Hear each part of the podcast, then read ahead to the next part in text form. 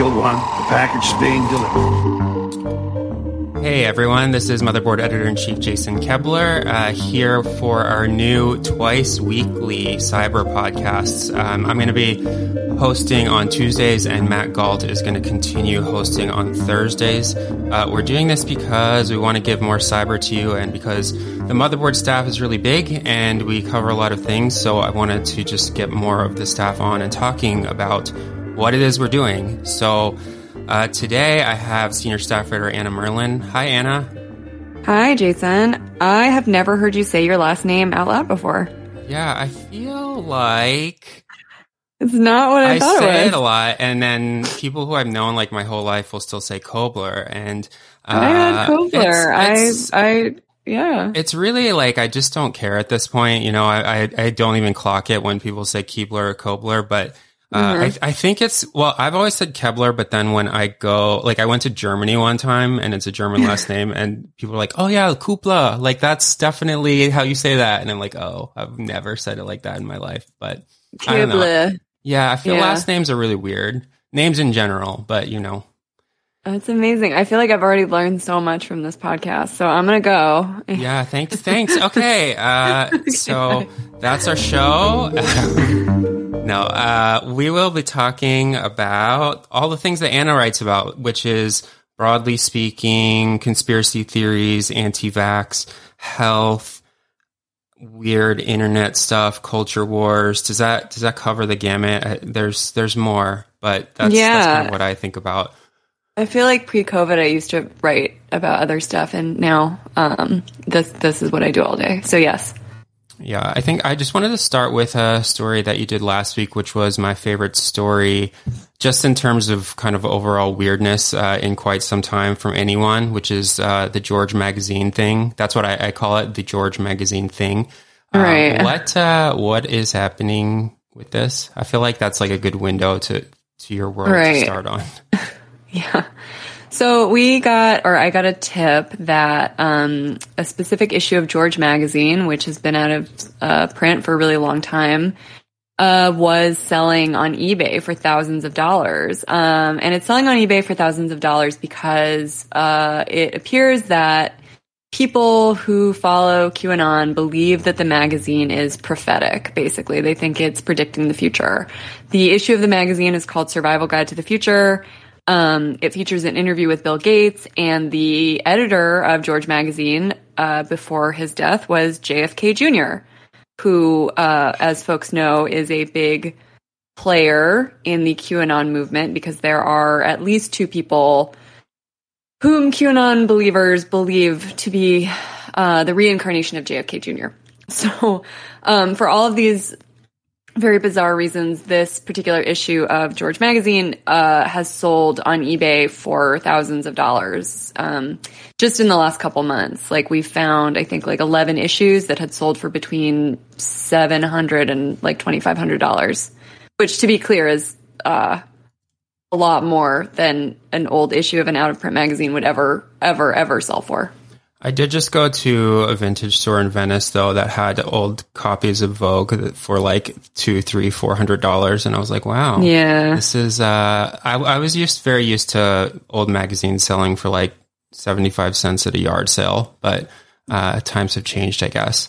Um, Yeah, and that's probably what George Magazine would have sold for in a non uh, bonkers universe, but instead here we are.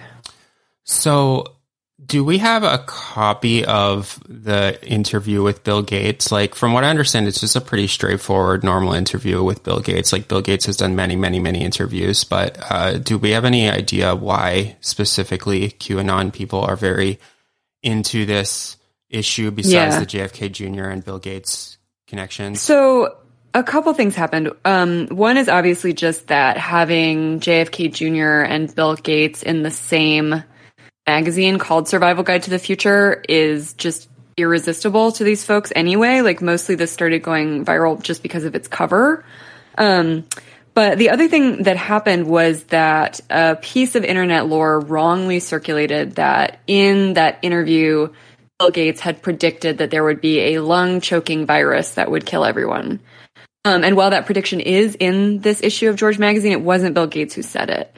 Um, mostly, the Gates interview is him talking about, you know, the power of the then nascent internet and sort of what it can do and how it's going to drive social and political engagement in a bunch of issues, which of course now feels incredibly ironic considering why the magazine is coming around again. But no, he did not predict that there was going to be a lung choking choking virus.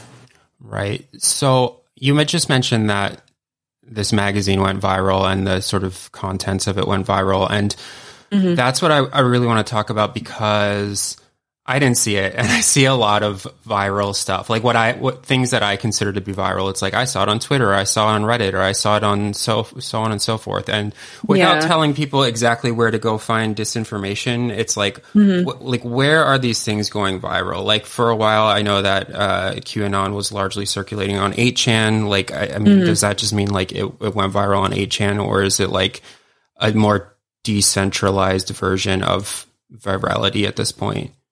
I think it's a lot more decentralized. I've seen it on Twitter because I don't think it is sort of flagged as a piece of QAnon lore in the same ways, and then it is um, pretty widespread on Telegram.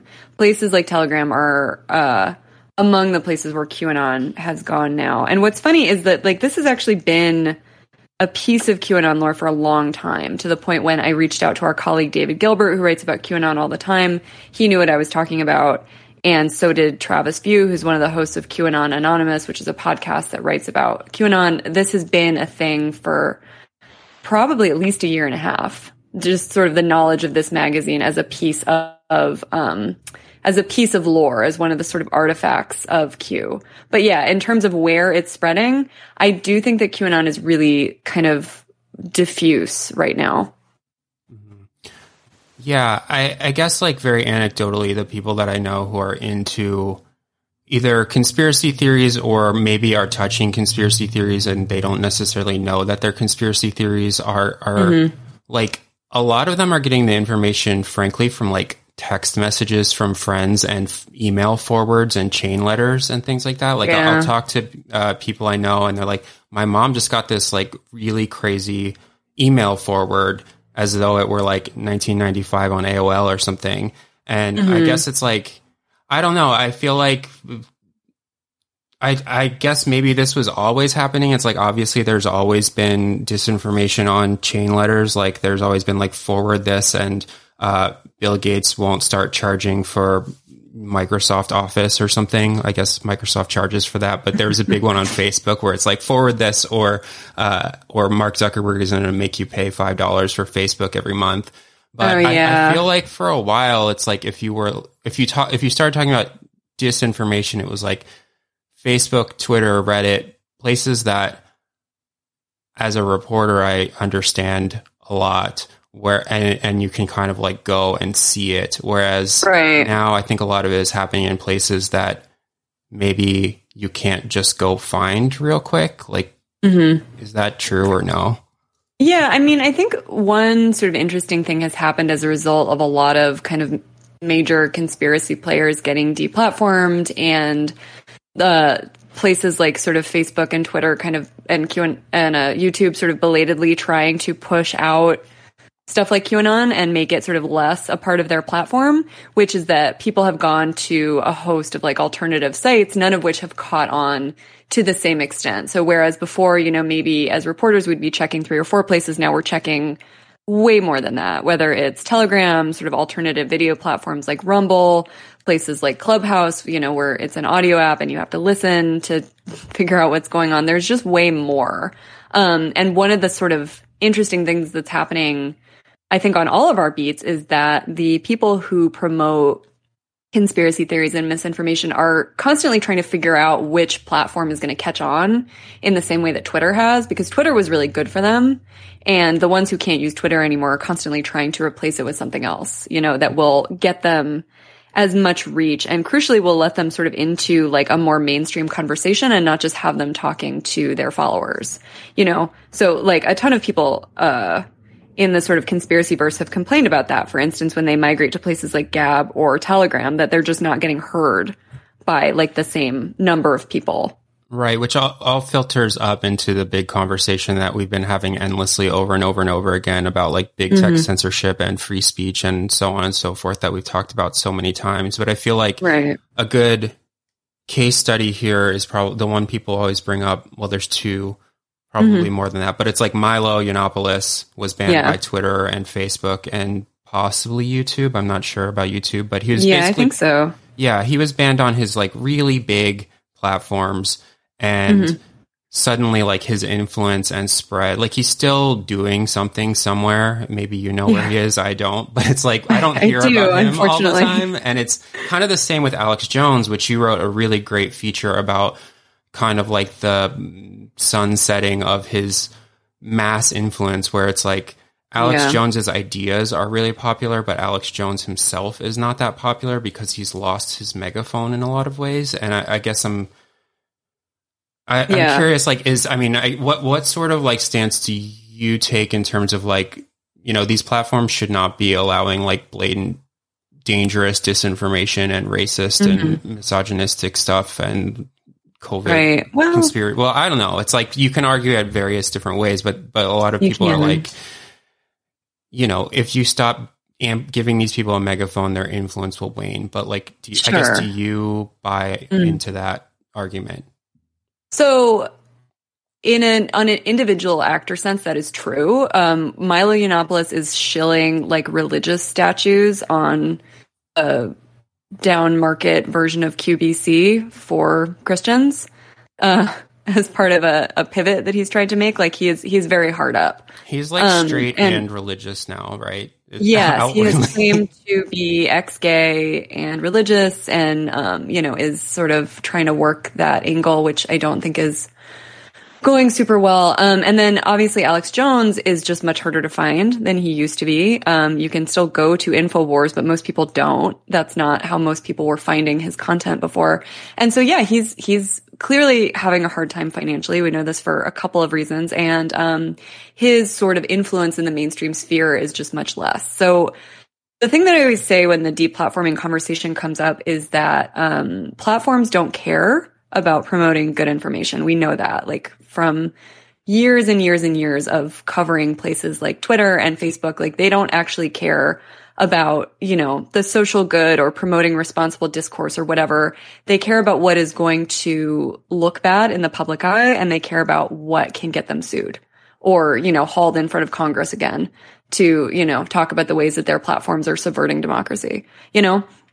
And so this puts us in a position where these platforms are only really responsive to what gets them criticized, what gets them heat, which is not a super good or like consistent way to create moderation rules. Um, at the same time, I also don't agree with the idea that, you know, all of these people deserve to be on Twitter and that kicking them off of Twitter for promoting misinformation is the same as kicking them out of like the public sphere.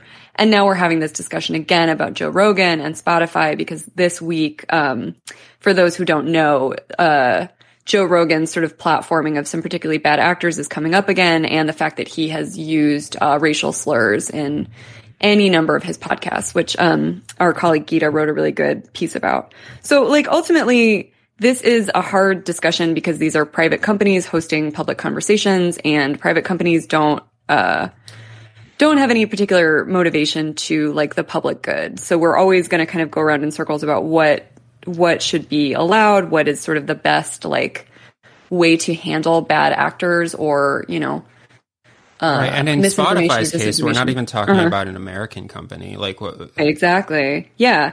And so what I always say too is that what this does in the end is that it's very good at deplatforming individual actors. It's very good at giving people like Milo and Alex Jones less power, but it doesn't actually do anything to make like the conversation better or more accurate. Like, um, you know, if you if you don't have Alex Jones to promote, say, misinformation about COVID or vaccines or the elections, there are ten thousand other people just like him that are waiting to take his place. So it doesn't really solve sort of the bigger or deeper issue.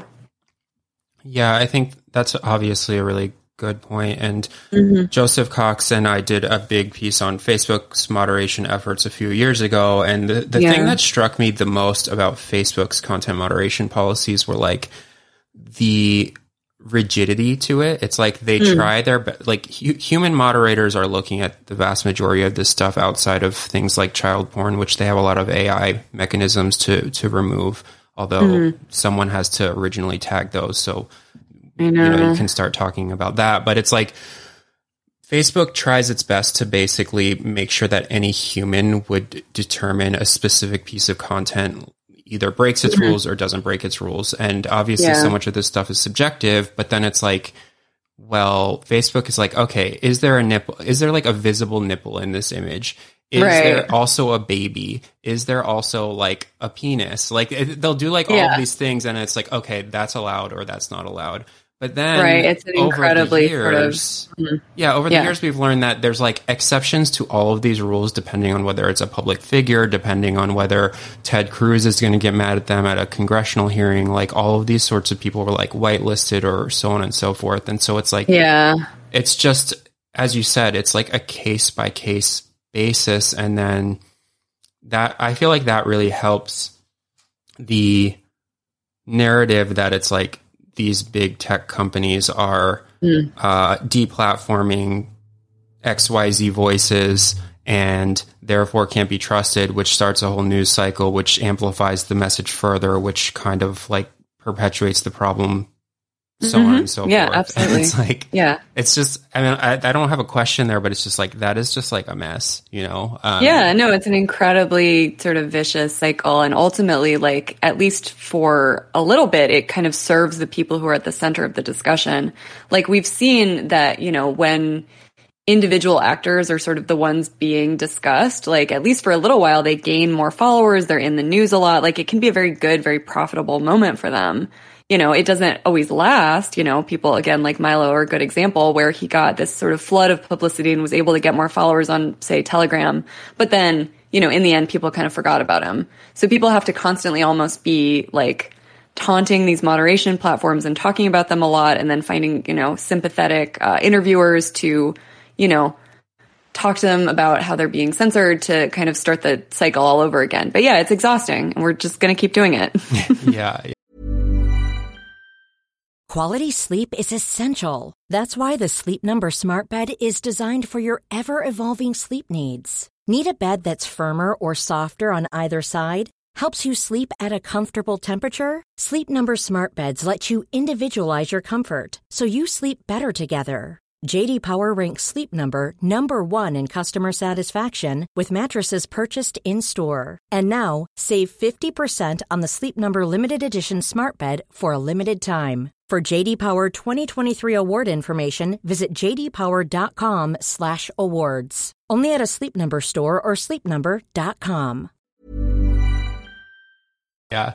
I want to shift gears a little bit and talk about mm-hmm. where the disinformation comes from, as in like the actual topics being discussed, which is just Yeah. to say, like, yeah, you can talk about how it filters through the ecosystem, but like, you know, if someone, like, obviously someone is Q or some group of people is Q, and I'm not interested in like who Q is, but like a lot of QAnon mm-hmm. stuff is just like clearly made up nonsense, whereas a lot of the COVID stuff is like, taking something that either is true or has some basic basis in fact or like was published somewhere by someone regardless of whether it's peer reviewed or accurate or whatever and then yeah. kind of like spinning it off from there like i guess hmm. with covid misinformation in particular like where are you see like where where do the narratives come from i guess So, a really interesting thing about COVID misinformation is sort of two things are happening. One is that the sort of major players in the anti vax world, who have been major players in that world for a long time,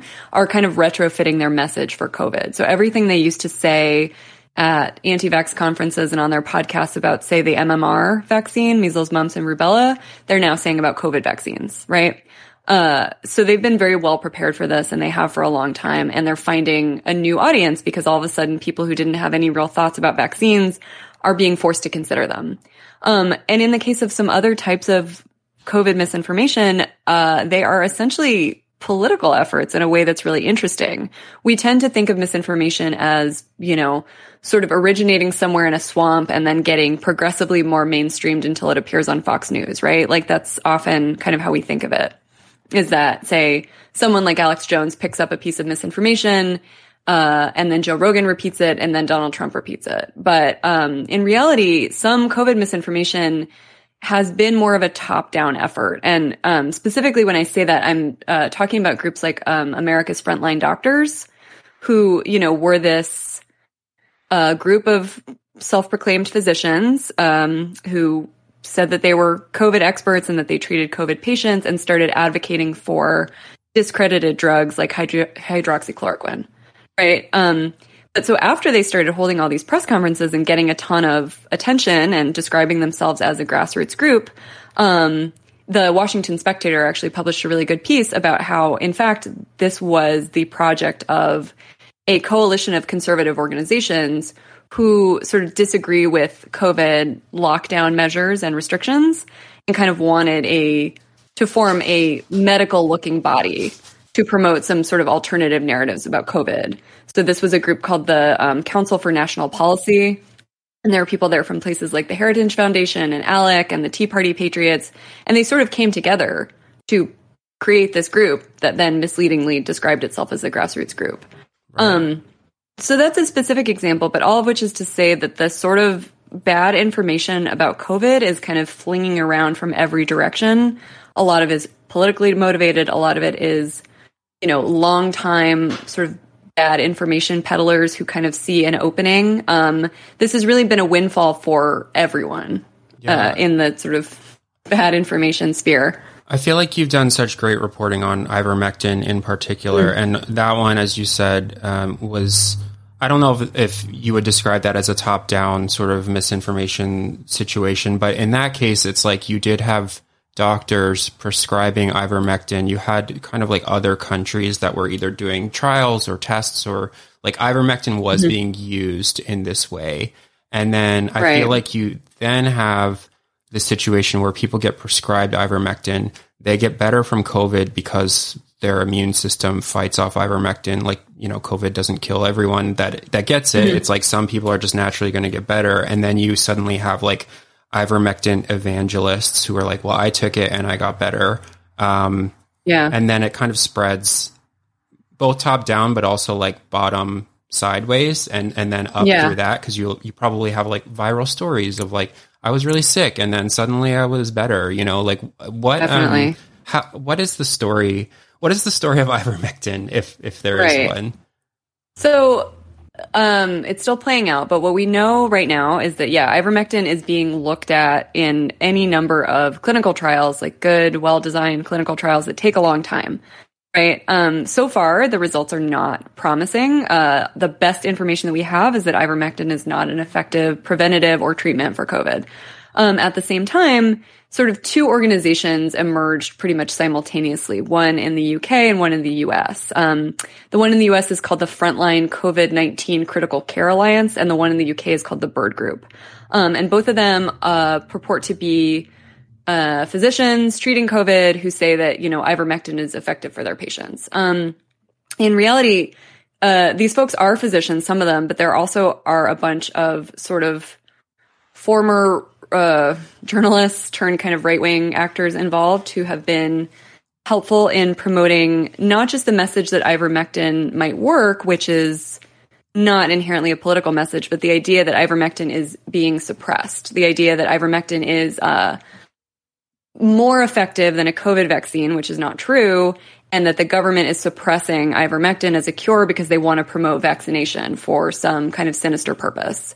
Um, and this is this is rhetoric that we see a lot uh, from kind of how do I put this? Um, from people promoting contested alternative treatments. There's a really long history of this in the U.S. that we don't necessarily have to get into, but um, the idea that the government will purposely suppress an effective treatment because they want to make money off of something else is a very common sort of narrative. And what has happened with ivermectin that's been super interesting is that these kind of fringe physicians and kind of right wing actors have also been joined by, as I've written about, kind of a coalition of bloggers who consider themselves to be part of the the intellectual dark web and say that they kind of exited mainstream journalism because they came to believe that it was uh, I don't know what they would say about mainstream journalism that they came to believe that it, you know, that it was not committed to the truth. And so a bunch of these people have begun promoting ivermectin um, and also promoting the idea that it's a suppressed, secret, effective cure, cure for COVID. Um, so we've seen like Bret Weinstein and his wife Heather Heying, both of whom are uh, former professors turned podcasters, Matt Taibbi, who's of course a super famous ex Rolling Stone journalist, Bari Weiss, formerly of the New York Times. These people with really big profiles um, had begun sort of promoting this false narrative about uh, ivermectin's sort of effectiveness and the idea that it's being suppressed um, which has been really interesting to watch because it has created this sort of enormous interest in ivermectin that didn't necessarily happen the same way with hydroxychloroquine or some of the other contested COVID cures.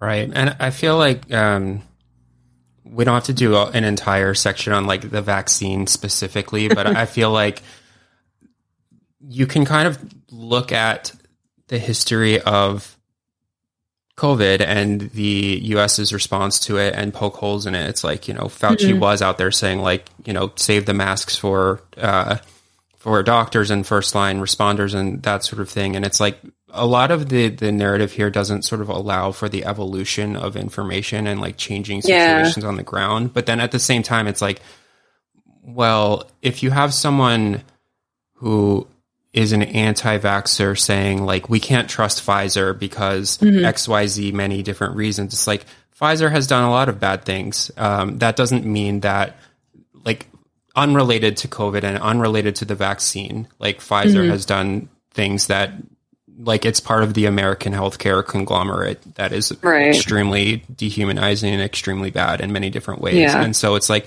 people who are trying to, I guess, defend the truth, which sounds a little bit higher and mightier than I want it to. But people who mm-hmm. are out there saying like, yeah, take the vaccine, etc., are are then forced to sort of like answer for all of Pfizer's crimes, like yeah. over the course of the entirety of its like existence, of which there and Johnson many. and Johnson, right. which is yeah, paying out like a very poorly timed um, lawsuit, yeah. All this stuff. Exactly. There's this sort of like constant accusation too that if you are defending the efficacy of vaccines, then you must be, you know, a big pharma shill, which is like a, a, phrase that's so common that it's sort of become a joke. But literally, I can't count like the number of times that I've been told that I must be getting paid by Pfizer or that Vice must be getting paid by a drug company, and that's why we're promoting this, um, which is not true. I'm not getting paid by anyone except my boss, who is George Soros. I'm kidding. Sorry. I'm not getting like paid that. by anyone except Vice. Right. But no, um, yeah, this is super, super common is the idea that like, well, how can you possibly trust a product, that comes from, uh, you know, drug manufacturers with like a long history of other unrelated outrages and sketchy doings. Um, I mean, the reality is that vaccines work and that it is not just US domestic drug companies that are producing vaccines for COVID, uh, because, you know, as a global health community, everyone has pretty much agreed that this is, that this is one of the ways that we beat COVID you know, and so the idea that the entire world and the entire medical establishment worldwide would agree to sort of conspire against the common people to promote a cure that doesn't really work, uh, just it doesn't make sense, like on its face. Yeah, yeah. The last thing I want to talk about is sort of the melding of worlds between sort mm. of what I would call like new agey anti-vaxxers and then sort of the new brand of anti-vax that's more associated with like conservative right wing politics. Mm-hmm. Um, right. Is this is this surprising to you? Is or is this or was there always sort of like a right wing angle to the new age anti-vax vaccines cause autism line yeah. of attack on, on there's vaccines? Uh-huh. Right. No, so there's definitely always been vaccine opposition from both the right and left since before COVID. I think it was seen as like a primarily sort of left wing crunchy thing, but it's really not. Um, anybody who sort of has any objections to like either the mainstream medical establishment or sort of centralized government, like the idea that the government should tell you what to do, like ever, uh, eventually comes around to some form of like vaccine objection or hesitancy. So like years ago, I went to the Autism One conference, which is a pretty sort of infamous anti-vax conference and got kicked out, which is of course what happens to every journalist who goes to that conference. But, um, again, that was a really interesting place to see the melding of all of those worlds. You can see, you know, folks that you would think of as being very sort of crunchy or left wing. Uh, you can see, you know, people who claim that they were sort of ordinary parents until they became disaffected after their children were vaccinated. And then the year I was there, there was actually a QAnon panel. Um, I believe this was 2019. So we could already see these worlds kind of starting to merge together. Uh, and like vaccine sort of skepticism or hesitancy or overt like anti-vax sentiment is one of those things that, uh, one of the few things in American society that we really see across sort of all spectrums for different reasons, but um, it doesn't necessarily have a, like a political orientation. Is this is is the fact that it's more pronounced and there's like more, I guess, intermingling between left wing and right wing conspiracy theorists on the issue of anti-vax mm-hmm. very concerning, kind of concerning, or kind of like par for the course because all all of it's not great.